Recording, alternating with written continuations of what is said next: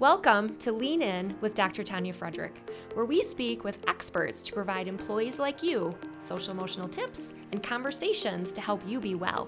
I'm Doctor Tanya Frederick.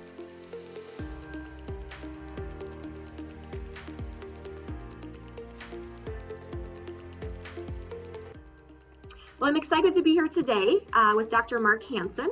Uh, Doctor Hansen, as many of you know, is our superintendent of the Elmbrook School District, um, and not only the uh, academic, financial uh, leader of our system, but also the tender of uh, people's well-being as we think about how we create an organization that supports people, um, our employees that work for us, the families that attend, the students that are here. So really excited to talk to Mark today a little bit about his own journey towards wellness.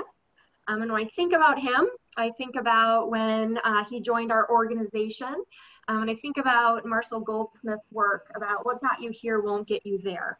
And I often think about how we have habits and ways of being that help us be really, really successful, but sometimes we hit a point in our life where they no longer serve us well. Um, and Doctor Hansen, I know you have a little bit of a story about that.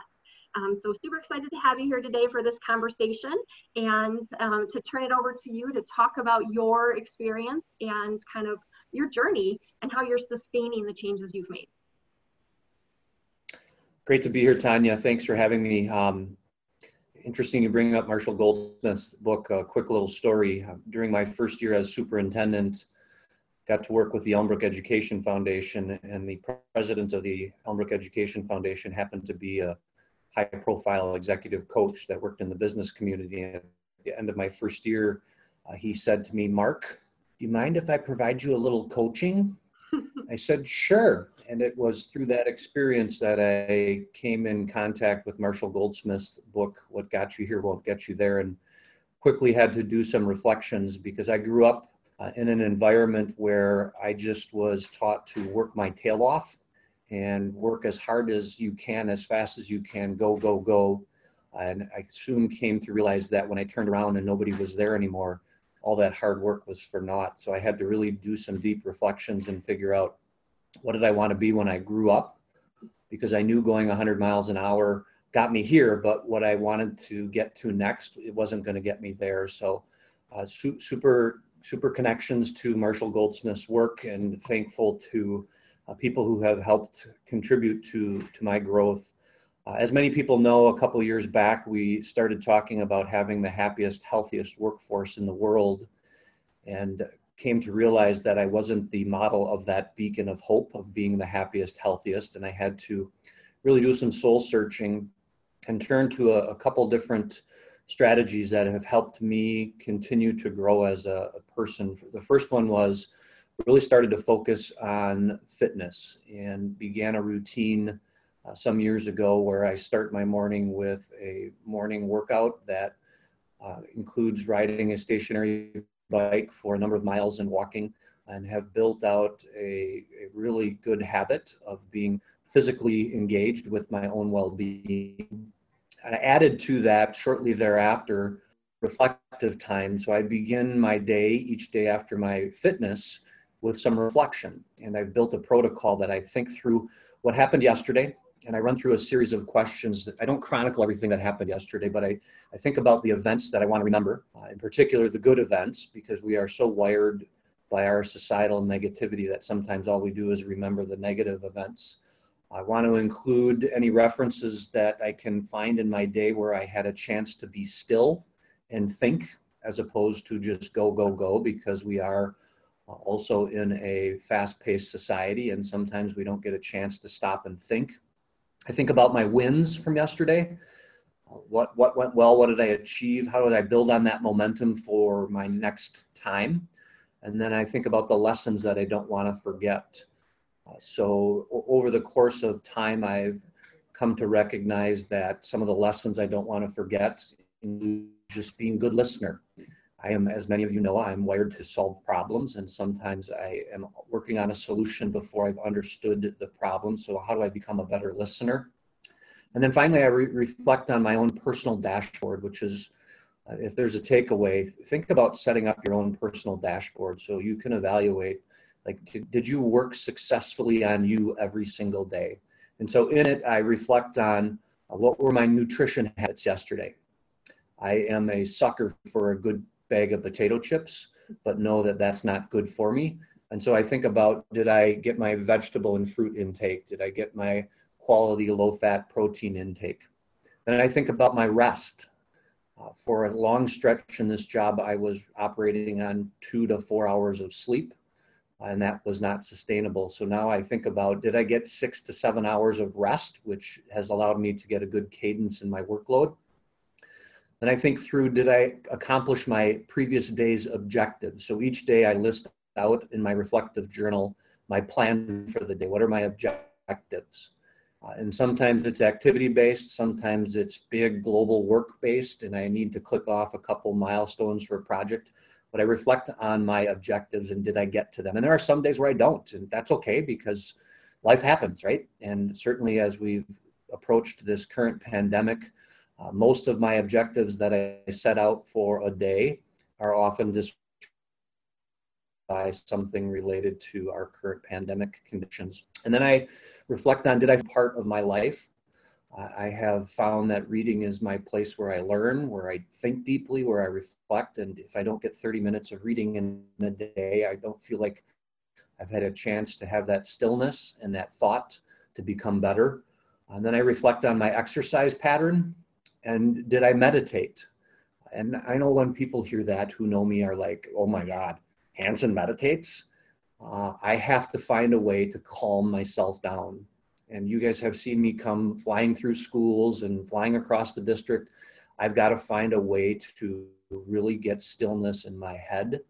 Uh, and so through breathing, I've been able to recognize that I can slow uh, my entire body down and be more thoughtful and more caring, more helpful to people and our organization. So that, that's about a, a ten minute cycle that I go through every morning to think about what happened yesterday. Then I move to what's going on now in my head. Uh, and there I think about what am I thankful for? And so during, during that stretch, I think about all the people that help make this organization what it is. And try to send notes of encouragement and thanks out to those people that have gone above and beyond. Here's one thing I've come to recognize and appreciate during the last eight months is, we are a yes, we can organization. And if we don't stop and thank the people that are helping us be better, uh, sometimes we, we lose an opportunity to support people as this work is really, really heavy right now and this world is really, really heavy. So try to find a time in your day to just think about thankfulness. Sometimes I write a note to my mom and dad. Sometimes I write a note to my sons, my wife. Sometimes I write a note to Tanya, uh, but find a way to, to be thankful and grateful. Then I reflect on how am I feeling right now. Uh, if I don't have control of my own emotions, I typically am not going to do my best work. And then my final thought for the now window is how am I going to seek my spiritual well-being? So I, I write about how am I going to seek God at that point. And sometimes it's through scripture, sometimes it's through personal reflection and prayer. Uh, it's, it may not be for you, but it works for me and I find great peace of mind. And then I move into today. And I look at the window of what am I going to do today? And I reflect on what have I read today? And I, I really record anything that stuck with me that I read. For, for instance, today uh, I listened to and read John Maxwell's work, and he talked about the word flow. Um, it's not, uh, it's, it really comes down to your attitude and your spirit will guide your flow. And they have to be right for you to be the best you can be, because um, if you're not the best that you can be, then you're not helping others. And certainly this work and this time that we're in right now, uh, flow really matters. So I try to record things that I've read, uh, things that stood out in my reading. Then I pivot to what are my plans for the day, and I write out my objectives. For instance, today, I need to be engaged in Uh, the medical advisory board finalization of some recommendations. So that's one of my objectives today is to get that finalized. I need to attend my son's soccer game. That's a, a big part of my life is being supportive of my family. Uh, need to record the podcast. That was an objective today. Then I move into visualizing my best possible self. I write about what leadership skill am I going to intentionally work on today. Uh, so today I wrote patience. I need to be better with patience right now um, because I, I am lacking the patience to be thoughtful and tactical and strategic in what is a time that there's no playbook written for. And then to button it all up, at the end of the day, I have an end of day routine that I then go back and think through my day. Did I remain positive about my abilities? Did I focus on exciting futures? Did I do my best to challenge and stretch myself? Did I do my best to learn from others? And here's one that I finish with. I, I write, who did I meet today or who did I talk to today that I want to learn more from? And so I think back to my day, like who inspired me? So I always want to finish my workday by thinking about people who can help me be better. And then I finish with a saying at my desk or wherever I'm at, I am done with work for today, and I typically will close my computer or close my journal and try to turn the switch off.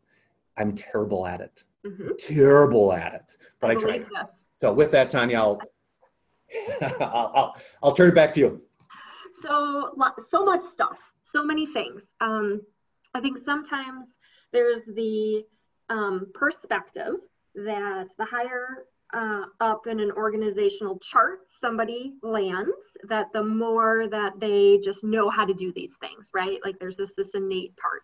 And I think one of the things that you've really um, modeled and shown over time is um, you gotta, you gotta keep growing, you have to keep learning, um, and you have to think about how are you gonna engage with those you serve. And so many of the things you talked about were that. Um, so really thinking about that exercise routine, morning reflection with your personal dashboard that really talks about how are you taking care of yourself, but then how are you also going to be, right? So really being intentional about who do you want, who are you going to be that day? Because you're right, we all have these go-to modes um, when we're super stressed out or we're not taking care of ourselves, and most of our go-to modes of being are not super productive and aren't very flattering, frankly. Um, and so really thinking about how are we going to be and being intentional for that, especially under a really stressful time like this, as we've talked about, like having grace for others and knowing there's no manual for this, but how can we just be good people um, to each other? And then um, closing the day with the perspective of, you know, what was good today and who do I want to learn from? And, and having that mindset of today is done. I've, I've done what I can do. And how do you end it? Um, because I think that's a struggle many people are having right now. And I think about as we've moved into a virtual world, like there's no start and stop. You know, it's not like you get in your car at the end of the day and go home um, and it's over, right? So between technology and those different things, people's days are getting really, really long. Um, so I think that's a great strategy. Um, I think it's good for others to hear that you put an end on your day um, and really need to encourage others to start thinking about how can we also do that same thing. So, yeah, most um, definitely. The, the boundaries of the workday have eroded. And in addition to that, the pressures from other entities has accelerated. And so the work is always going to be here. It's, it just doesn't go away. And now, because of a virtual work environment, many of us have, have had our work boundaries uh, not stay still to or stay true to a brick and mortar school or office, and now it's into our living rooms and our kitchen tables and everything in between. Mm-hmm. Yeah, and as you know, we've gone through the first four weeks of school, everyone's trying to find like what's the new way of being in that situation, and it's, it's times we've never had before. Um, so I think it becomes all the more important for us to have Um, ideas and thoughts about what's one thing that we can start to do and then make it a habit. So talk to me for a few minutes about um, how did you stick with these things and how did you make them intentional to the point where it lasted longer than five days? Because many of us have really good intentions. We're going to talk about me and exercise. It doesn't stick, right? But when people have things, they figure out that they stick. How did, how did, you, how did you work through that? Yeah, it, it came through a, a culmination of, of different sources of authors and reading, and it really uh, popped for me when I read Sean Aker's Happiness book. And uh, in it, it talks about tr trying to create habits take twenty-one days. Mm-hmm. And so I began a, a journey of trying to go to a fitness center for twenty-one days and seeing if that would stick. And I'd roll out of bed at four thirty in the morning and get into a cold car in the middle of winter and say, what am I doing?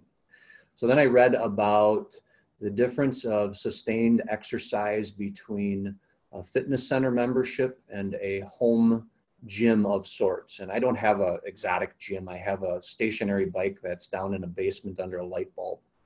Uh, and I found that just rolling out of bed, going down to a stationary bike was a very sustainable approach for me. So I found what worked for me for twenty-one days, and I'm, uh, I think on my, my fitness app, I'm approaching nine hundred consecutive days of exercise.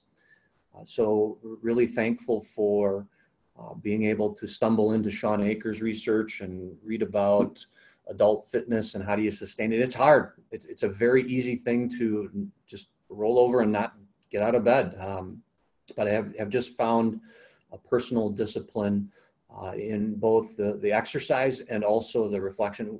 If I don't do both of those things, my day is different than when I do both of those things. So I also came back to the reflections that for, for me to be the best dad, for me to be the best husband, and for me to be the best superintendent, I had to do those two things every single day, or one component or another of my life was going to be wobbling, and that wasn't good.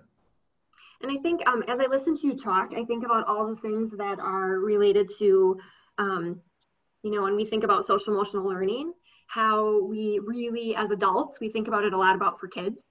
Um, but this is really your social emotional learning about what does it take for you to be self-aware, how your behaviors impact others, right? All of those things. And I always go back to, you can't give what you don't have. If you don't have those skills and you're not modeling them for the people you lead, for your children, you know, those things don't develop. And so I think, you know, being reflective is how you figure those things out. So I think it's, it's such an important um, connection for how we are as adults and the impact that it has on those we lead and for our children and, and children around us. So super and I would appreciative. Add, I would add um, uh, just encourage people to find a system that works for them. Um, my system works for me. It doesn't work for other people in my house. Uh, it's a judgment-free zone, and you just, as long as you're finding a way to work on you, uh, you'll always have better in mind. It, it's not that this is the only way. Uh, this is a way. And I think, you know, when we find ourselves struggling, it's how do you be calm and still to think about what's working and not working, and what's within your control and not within your control, and what are the things that you can try to do, because this is really internal stuff, right? Like Scarlett can't make you do these things as much as she would love, um, but you know, you have to decide that these are these is what's going to work for you in those things. And I think that um, taking the time to pause and think about it, if you don't feel like you have a good system in place, um, is the first step. So. Also. Yeah, so thank you so much for being here. We really appreciate it. Yeah, get after it, everybody. This is a great place to work, and we want to make sure you're the happiest, healthiest people we can have that, that serve our kids. Our kids need you. Absolutely. Thank you. Thank you. Thank you for joining us today on Lean In with Doctor Tanya Frederick. Until next time, have a wonderful day. Take care of yourself and those around you.